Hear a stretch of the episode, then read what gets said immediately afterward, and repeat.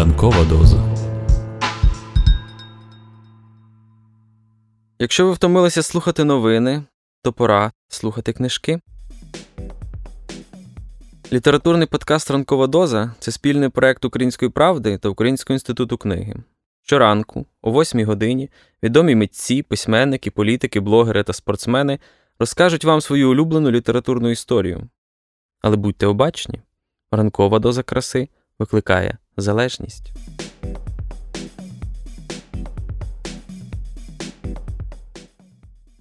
Усім привіт! Мене звати Марк Лівін, я журналіст та письменник.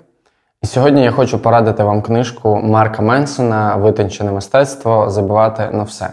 Це насправді майже медитативний текст, який дозволить вам після прочитання серед усього кіпішу, який ви маєте в своєму житті, нарешті побачити е, ціль, заспокоїтися, зрозуміти, що з вами все гаразд, що з вами нічого особливого не відбувається, і саме це розуміння дозволить вам швидше і впевненіше рухатися вперед.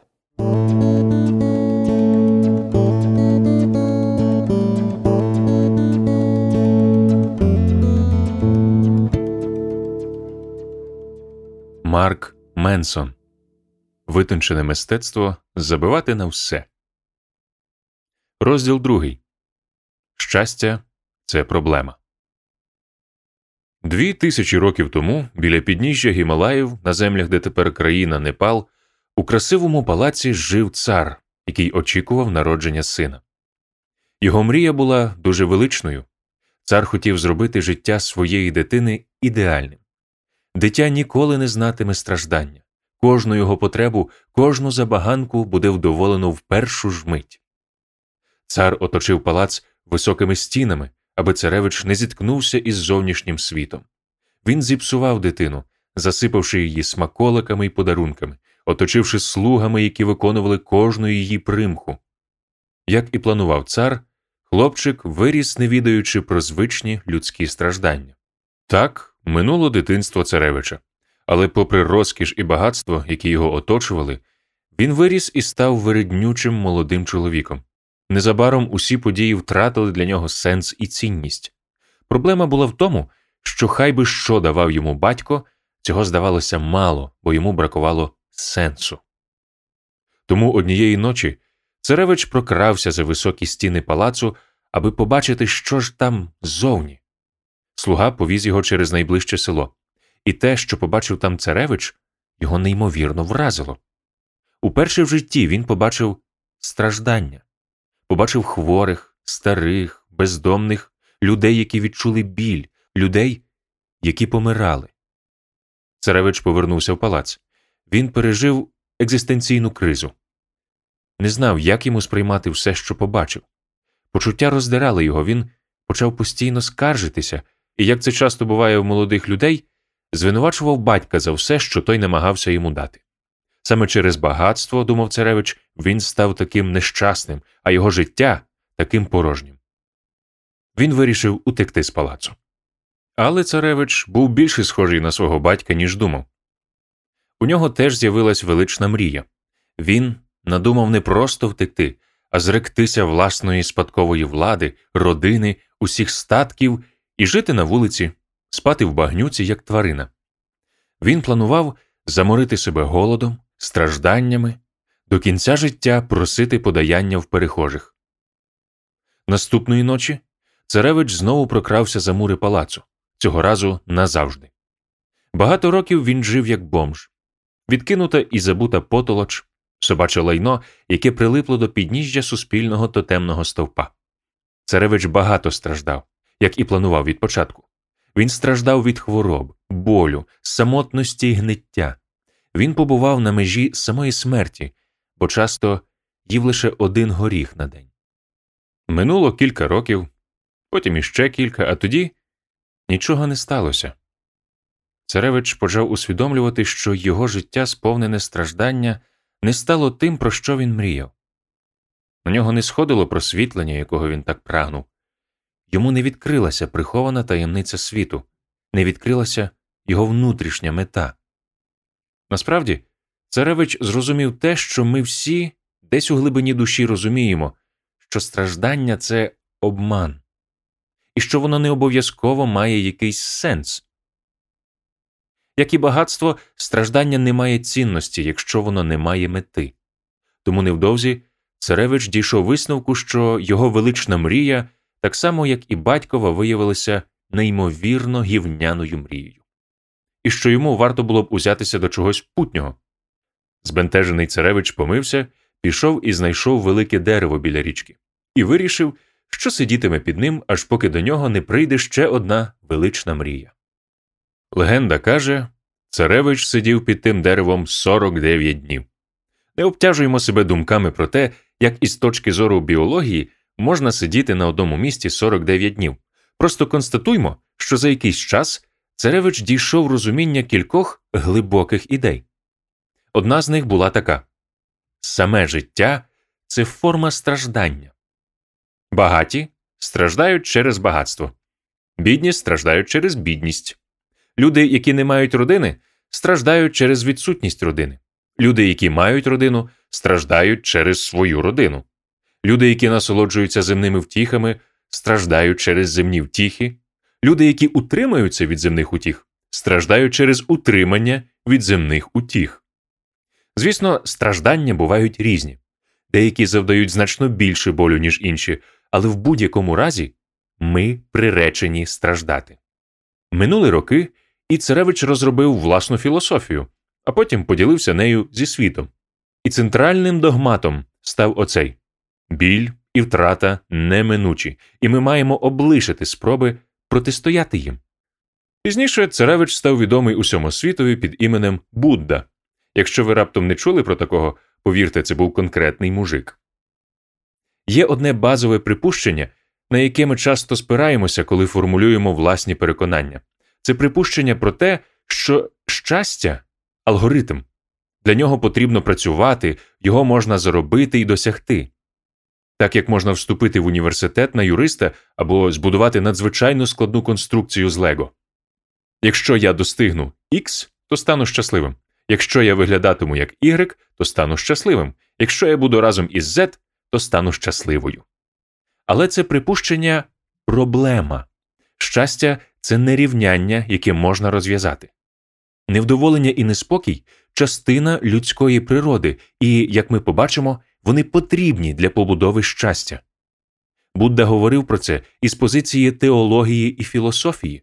Я ж говоритиму про це з позиції біології і буду використовувати панд.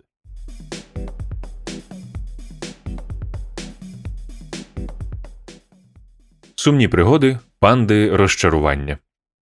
Якби я міг придумати супергероя, то це був би панда, і звали б його розчарування. Він одягав би стильну маску на очі, футболку з великою буквою Р. Футболка задиралася б на товстому пандовому пузі, і суперсилою цього супергероя було б казати людям в очі неприємну правду про них самих, правду, яку вони мусять знати, але не хочуть прийняти. Він ходив би від хати до хати, як свідок Єгови, дзвонив би у двері і казав Якщо ви будете заробляти купу грошей, то ваша самооцінка, звісно, буде висока, але ваше багатство не змусить ваших дітей любити вас більше. Або те, що ви називаєте дружбою, насправді лише постійні спроби вразити інших. А потім він побажав би господареві будинку гарного дня і йшов би собі далі до наступних дверей. Це було б фантастично, і тужливо, і сумно, це надихало б, і це було б так потрібно, зрештою, найвеличніші в житті істини, зазвичай найсумніші. Панда розчарування був би тим героєм, якого ніхто не любить, але якого всі потребують. Він став би тим славнозвісним корисним овочем, який розбавив би фастфуд, що ним харчується наш мозок. Він покращив би наше життя, хоча погіршив би нам самопочуття. Він зробив би нас сильнішими, поклавши на лопатки, освітив би наше майбутнє, показавши темряву. Слухати його було б усе одно, що дивитися фільм, герой якого в кінці помирає. Нам це подобається, хоча й ви почуваєтеся жахливо, бо виглядає дуже правдиво. Тому, оскільки ми вже тут зібралися, дозвольте мені вдягнути маску панди розчарування і вилити на вашу голову ще одну порцію неприємної правди. Ми страждаємо з тієї простої причини, що страждання корисне з погляду біології. Страждання це секретний агент від природи, який надихає нас щось змінювати. Ми еволюціонували, постійно живучи з деякою невдоволеністю і непевністю, бо саме помірно невдоволена і непевна істота робитиме найбільше рухів для виживання. Ми закодовані на те, аби бути весь час невдоволеними тим, що маємо, і задовольнятися тільки тим, чого в нас немає. Це постійне незадоволення змушувало наш вид боротися і прагнути, будувати і завойовувати. Тому ні, наш біль і убогість це не глюки еволюції, це її складники. Біль у всіх його проявах найефективніший спосіб нашого тіла змусити нас до дії. Візьмемо простий приклад удар ногою об табуретку. Якщо ви реагуєте на це приблизно так само, як я, то коли ви гепнетеся ногою об табуретку, то простогнете кілька таких міцних словечок, що папа римський тихо почервоніє в куточку. Можливо, ви звинуватите нещасний бездушний об'єкт у своїх стражданнях, дурнувата табуретка, прокричите ви. Можливо, ви навіть підете далі і піддасте критиці весь дизайн вашого інтер'єру. Що за ідіот ставить табуретки в цьому місці? Але я відволікся. Жахливий біль у нозі, який ми з вами і папою римським так ненавидимо, має важливу місію. Фізичний біль породження нашої нервової системи зворотній механізм, який дає нам змогу відчути власні фізичні пропорції. Де ми можемо пройти, а де ні, чого ми можемо торкнутися, а чого ні. Коли ми порушуємо межі, нервова система суворо карає нас, аби ми взяли помилку до уваги і більше її не повторювали. І цей біль, хоча й такий ненависний, усе таки корисний. Біль навчає нас, на що звертати увагу, коли ми молоді й безтурботні. Він показує нам, що добре, а що погано. Він учить розпізнавати власні межі і дотримуватися їх. Він каже нам не крутитися біля гарячої печі і не пхати металеві предмети в розетки. Тому не завжди добре уникати болю і шукати тільки задоволення, бо біль іноді може бути життєво важливим для нашого добробуту. Але біль буває не тільки фізичний. Я і всі, хто продивився від початку до кінця перед історію зоряних війн, хочу вам повідати, що ми, люди, можемо відчувати ще й гострий психологічний біль. Ба більше дослідження виявили, що наш мозок не дуже розрізняє біль фізичний і психологічний. Тому, якщо я почну скаржитися вам, що коли моя перша дівчина зрадила мене і покинула, я відчув, ніби в моє серце повільно встромляють крижану голку, то це тому, що мені боліло так само сильно, якби мені реально встромляли в серце голку.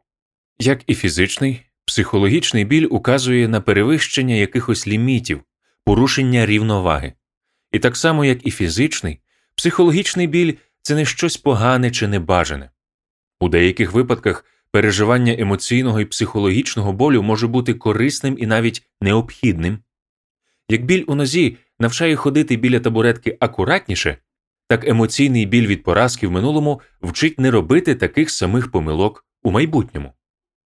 Тому для суспільства так небезпечно дистанціюватися і що далі то більше від неминучого дискомфорту життя. Воно втрачає той цінний досвід, що його дає біль, і внаслідок цього суспільство віддаляється від реальності світу. Можна скільки завгодно вимірювати життя без проблем, сповнене вічного щастя і нескінченного кохання, але коли повертаєшся з небес на землю, виявляється, що тут проблеми навіть не збираються закінчуватися. Серйозно, кінця краю їм не буде. От щойно повз нас прийшов панда розчарування. Він щойно хильнув Маргарити і повідав мені, що проблеми бляха ніколи не зникають, вони тільки вдосконалюються. У Рокфеллера проблеми з грошима. У безхатька алкоголіка на контрактовій теж проблеми з грошима. Просто в Рокфеллера проблеми з грошима кращі, і за такою схемою побудоване все життя. Життя це за визначенням нескінченна серія проблем, Марку, сказав мені панда. Він зробив ковток свого коктейлю і поправив маленьку рожеву парасольку на плечі. Розв'язання однієї проблеми це просто створення наступної. Минула хвилина, і мене осяяла несподівана думка звідки взявся цей довбаний панда? І поки ми тут балакали, хто зробив ці маргарити? Не сподівайся, що матимеш життя без проблем, сказав панда. Такого не буває. Сподівайся краще, мати життя з добрими проблемами. Прорікши це, він поставив на землю бокал, поправив сомбреро і розчинився в променях призахідного сонця. Щастя приходить, коли розв'язуєш проблеми. Проблеми це константа життя. Коли ви розв'язуєте свої проблеми зі здоров'ям, купуючи абонемент у спортзал, то створюєте собі нові проблеми. Треба вставати рано, аби доїхати туди вчасно, заганяти себе до самого поту на орбітреку, а потім приймати душ і перевдягатися, щоб не запахтіти увесь офіс. Коли ви розв'язуєте свої проблеми браку спілкування із чоловіком або дружиною, призначаючи на вечір середи побачення з ними, то знову таки створюєте собі нові проблеми. Вирішуєте, що вам такого робити разом у середу, що у вас обох не викликає огиди, відкладаєте достатньо грошей на добру вечерю, відшукуєте хімію і блискавки, що ви їх обоє втратили, і обдумаєте практичне втілення мрії про секс у ванні, яка насправді замала і в якій забагато піни. Проблеми ніколи не припиняються, вони лише змінюють одна одну і переходять на вищий рівень складності. Щастя приходить тоді, коли проблеми розв'язуєш. Ключове слово тут розв'язуєш. Якщо ви уникаєте проблем або відчуваєте, що у вас проблем немає, ви стаєте нещасним. Якщо ви відчуваєте, що у вас проблеми, яких ви не можете розв'язати, то також стаєте нещасним. Секретний складник це розв'язання проблем, а не їхня відсутність. Для щастя, нам потрібно щось розв'язувати. Отже, щастя це дія, діяльність, а не якась безформна штука, яка звалюється вам на голову, і не секрет, який ви відкриєте, прочитавши статтю, що війшла в десятку найпопулярніших матеріалів газети Сільські вісті. Воно не з'являється тоді, коли ви нарешті заробили достатньо грошей або добудували у своєму будинку ще одну кімнату. Ви не знайдете його в якомусь конкретному місці, в ідеї, в роботі, навіть у книжці, якщо вже на те. Щастя це постійна робота, бо розв'язувати проблеми це постійна робота. Розв'язання проблем нинішніх стане підваленою для проблем завтрашніх і так далі. Справжнє щастя приходить тоді, коли ви маєте проблеми, які вам подобається мати і подобається розв'язувати. Будуть проблеми прості їсти смачну їжу, подорожувати в якесь нове місце, перемогти в новій комп'ютерній грі, яку ви нещодавно завантажили.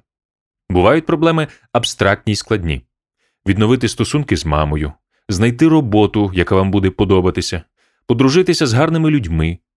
Хай би якими були ваші проблеми, шлях один вирішуйте їх і будьте щасливими. На жаль, багато хто не вважає, що в житті все так просто. Це тому, що вони ставляться до життя в один із двох способів. Спосіб перший заперечення. Дехто заперечує, що в нього взагалі є проблеми, і через це заперечення реальності їм доводиться весь час обманювати себе або відволікатися від реальності. Так вони можуть на короткий час відчути себе краще. Але загалом життя сповнюється непевності, неврозів й емоційних притлумачень. Спосіб другий свідомість жертви. Дехто воліє вважати, що він сам нічого не може вдіяти, аби розв'язати власні проблеми, навіть якщо насправді може. Жертви намагаються звинуватити у своїх проблемах інших людей або обставини. Так вони можуть на короткий час відчути себе краще, але загалом життя сповнюється злістю, безпорадністю і розпачем. Люди заперечують проблеми і звинувачують інших із тієї простої причини, що це не вимагає зусиль і здається гарним рішенням. А розв'язувати проблеми це важко і напружує. Звинувачення і заперечення швидко дають нам дозу емоційного кайфу. Вони допомагають тимчасово втекти від проблем і покращити самопочуття. Емоційного кайфу можна досягти багатьма способами, наприклад, уживати різні субстанції на зразок алкоголю, пережити відчуття власної правоти, коли звинувачуєш інших, захват від нової ризикової авантюри. Але це не продуктивний шлях він веде в нікуди і не варто скеровувати по ньому власне життя. У багатьох книжках із популярної психології йдеться про те, як досягти емоційного кайфу, а не по-справжньому розв'язати проблему. Психологи гуру навчають вас використовувати нові форми заперечення і робити вправи, завдяки яким ви на короткий час справді будете почувати себе краще. Але всі вони ігнорують базові питання Пам'ятайте, жодна по-справжньому щаслива людина не стоятиме перед дзеркалом і не переконуватиме себе, що вона щаслива. Крім того, до емоційного кайфу звикаєш. Що більше покладатися на них, аби покращити самопочуття, то частіше вам доведеться звертатися до перевірених способів розслабитися. Призвичаїтися можна до чого завгодно, це залежить від мотивації. У всіх нас є способи, як полегшити біль від проблеми, і якщо користуватися ними розумно, нічого поганого в цьому немає. Але що довше ми тікаємо від проблем, що сильніші дози анестезії використовуємо, то сильнішого болю зазнаємо, коли доведеться таки стати вічнавіч із проблемою. Важливість емоцій переоцінюють. У процесі еволюції емоції виникли з однією метою трохи покращити нам якість життя і присолодити процес репродукції. І все. Емоції це механізм зворотнього зв'язку, який каже нам, що щось можливо добре для нас, а щось можливо погано, не більше і не менше. Так само, як біль від дотику до розпеченої плити вчить нас не торкатися її знову, сум від самотності вчить нас не робити такого, через що від вас можуть відвернутися інші. Емоції це просто біологічні сигнали, які існують, аби підштовхнути вас у напрямку вигідних для вас змін. Слухайте, я не хочу применшувати серйозності вашої кризи середніх років або непереборної люті від спогаду, що батько на підпитку вкрав у вас велосипед, коли вам було вісім. Але якщо подумати, якщо вам хріново, значить мозок підказує вам, що є якась проблема, якої ви волієте не помічати і не вирішувати. Іншими словами, негативні емоції це заклик до дії. Якщо ви переживаєте їх, значить треба щось робити. Натомість позитивні емоції це винагорода за успішну діяльність. Коли ви переживаєте їх, життя здається простим, і вам нічого не лишається, крім як насолоджуватися ними. А потім, як і все в житті, позитивні емоції минають адже з'являються нові проблеми. Емоції це частина рівняння нашого життя, а не все рівняння. Якщо вам щось подобається, це не означає, що воно справді добре. Якщо вам щось не подобається, це ще не означає, що воно справді погане. Емоції це не більше, ніж знаки припущення від нашої нейробіології, це не заповіді, тому нам не варто завжди довіряти власним емоціям. Насправді, я вважаю, що ми мусимо навчитися завжди перевіряти їх. Людей дуже часто вчать притлумлювати емоції, особливо негативні. Причини можуть бути різні особисті, соціальні, культурні. На жаль, заперечувати власні негативні емоції означає заперечувати зворотні механізми, що допомагають розв'язувати проблеми. Як результат, часто звичка притлумлювати негатив змушує людей відмовлятися визнавати свої життєві проблеми. А якщо вони не вміють розв'язувати проблеми, то не вміють бути щасливими. Не забувайте, біль завжди служить конкретній меті. Є й такі люди, які надто довіряють власним емоціям, вони все виправдовують своїми відчуттями. Рішення, що спираються тільки на емоційну інтуїцію і не враховують допомоги мозку, майже завжди виявляються хибними. Знаєте, хто будує своє життя на емоціях? Трирічні малявки і собаки. Знаєте, що роблять трирічні малявки і собаки? Опісюють килим. Надмірно покладатися на емоції не можна з тієї простої причини, що вони ніколи не тривають довго. Сьогодні щось нас тішить, але завтра вже не тішитиме, бо наша біологія завжди вимагає більшого. Якщо зациклюватися на тому, аби бути весь час щасливим, то втрапляєш у безкінечну круговерть пошуку чогось більшого нового будинку, нових стосунків, іще однієї дитини, іще одного підвищення зарплатні, та хай як ми старалися б, зрештою приходимо до тієї самої точки, з якої починали, почуваємося неадекватними, і це лякає.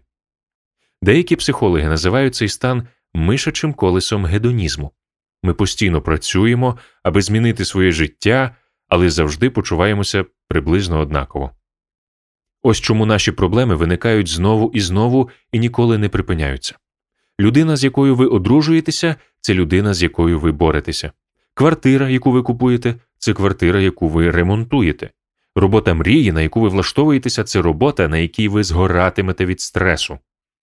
Усе, що ми здобуваємо, потребує від нас жертви. Те, що робить нас щасливими, невідворотно робить нас нещасними. Те, що ми здобуваємо, ми також і втрачаємо. Те, що забезпечує нам позитивний досвід, визначить наш негативний досвід. Цю таблетку важко проковтнути. Нам хочеться вірити, що існує стан первинного щастя і його можна досягти. Нам хочеться вірити, що можна позбутися всіх страждань раз і назавжди. Нам хочеться вірити, що можна постійно відчувати задоволення від життя, але це неможливо. Обирайте, за що боротися. Якби я запитав вас, що вам хотілося б мати в житті, а ви відповіли Я хочу бути щасливим і мати гарну родину і роботу, яка мені подобалася б, то ваша відповідь була б дуже типовою, очікуваною і, відповідно, нічого конкретного не означала б. Усім подобається те, що приносить радість. Усім хочеться жити безтурботним, щасливим, простим життям, закохатися і мати фантастичний секс, ідеально виглядати, багато заробляти, бути шанованою людиною, якою всі захоплюються і навіть розступаються перед нею, як води Червоного моря, коли вона заходить в кімнату. Усім такого хочеться. Хотіти такого легко. Але от вам цікавіше питання, яке люди практично ніколи собі не ставлять який біль вам хотілося б мати в житті? За що ви готові боротися? Бо, здається, саме це більшою мірою визначає, як повернеться ваше життя. Наприклад, більшість людей хочуть зайти в найближчий офіс і заробити там кілька мішків грошей, але значно менше людей готові працювати по 60 годин на тиждень, стояти в корках дорогою з приміського помешкання до офісу, терпіти занудну паперову роботу і незрозумілу корпоративну ієрархію, яка владарює в пеклі бетонних джунглів.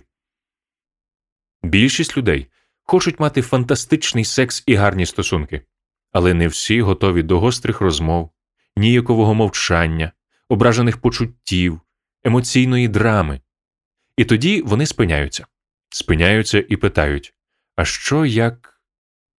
Питають роками, аж поки питання А що як перетворюється на питання А що ще? І коли адвокати прощаються і йдуть, а в поштовій скринці з'являється сповіщення про аліменти, вони кажуть А чому? Якщо не через їхні занижені стандарти й очікування 20 років тому, то справді чому? Бо за щастя треба боротися. Воно виростає з проблем. Радість не стирчить із землі, як квіточки і травичка.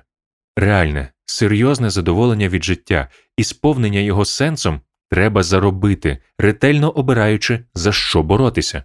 Ви страждаєте від самотності, від обсесивно-компульсивного розладу, від начальника кретина, який щодня отруює половину вашого робочого часу. Вирішити цю проблему можна тільки тоді, коли прийняти її і активно освоїти, а не уникати чи ставати її рабом. Люди мріють бути в чудовій формі, але ніхто ніколи її не отримає, поки не полюбить біль і фізичні навантаження спортзалу, у якому доведеться пітніти година за годиною, поки не полюбить підраховувати калорії і ретельно добирати їжу, планувати своє життя відповідно до малесеньких порцій у мініатюрних тарілочках. Люди мріють про власний бізнес, але ви не станете успішним підприємцем, поки не навчитеся оцінювати ризики, цінувати непевність, постійні невдачі, безсонні ночі, присвячені роботі, яка в результаті може не дати доходу. Люди мріють про спутника життя, про дружину, але вам ніколи не вдасться підчепити когось симпатичного, якщо ви не готові до постійних відмов, витримування сексуального напруження, якому не знаходиться вихід, якщо ви не готові без руху сидіти перед телефоном, який так і не позвонить. Це складники любовної гри. Ви не виграєте в ній, якщо не гратимете. Ваш успіх визначає не питання, від чого ви хочете отримати задоволення, а який біль ви готові отримувати. Дорога до щастя це дорога закидана лайном, це дорога приниження. Ви маєте щось обрати.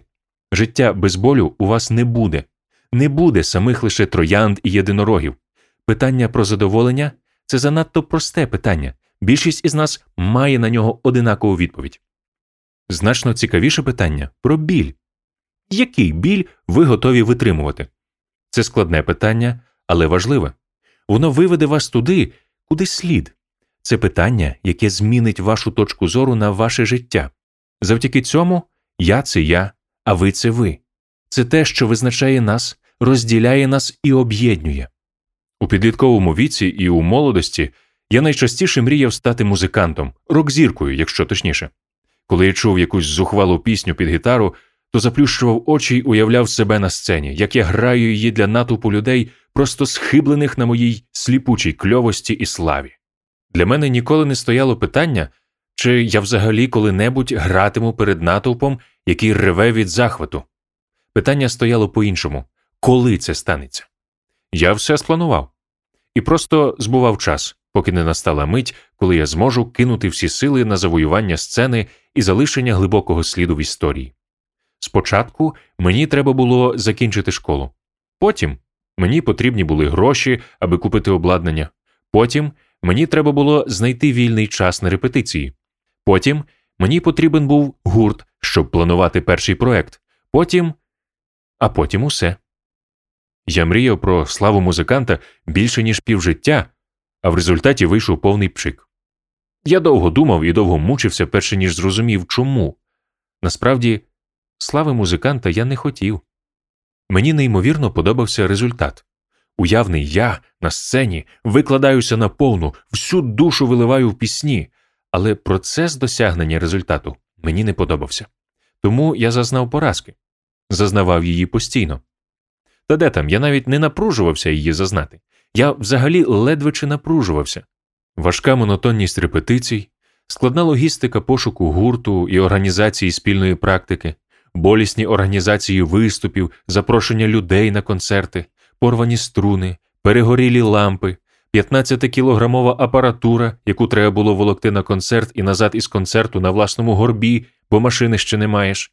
Це була гора мрії, на яку я не видерся навіть до половини, і мені довелося дуже довго думати, аби зрозуміти я й не отримував задоволення від скелелазіння, просто любив уявляти вершину.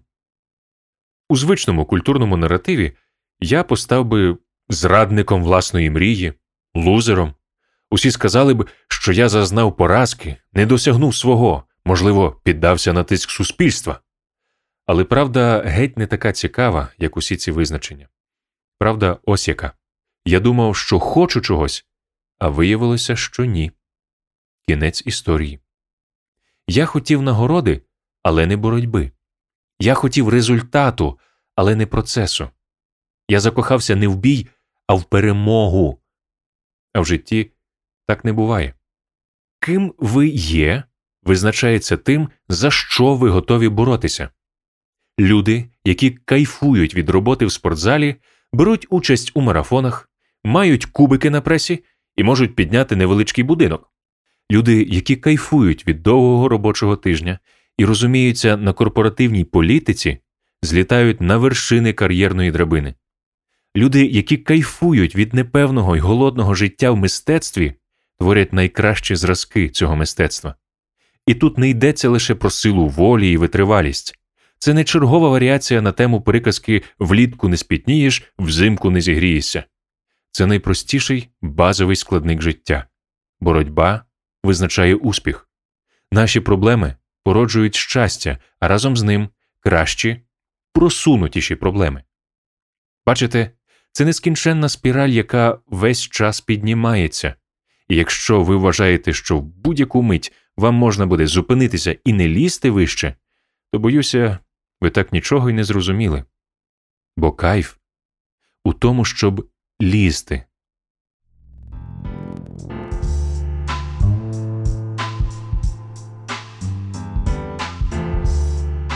Літературний подкаст Ранкова доза це спільний проект Української правди та Українського інституту книги. Будьте обачні та обережні. Ранкова доза викликає залежність від краси.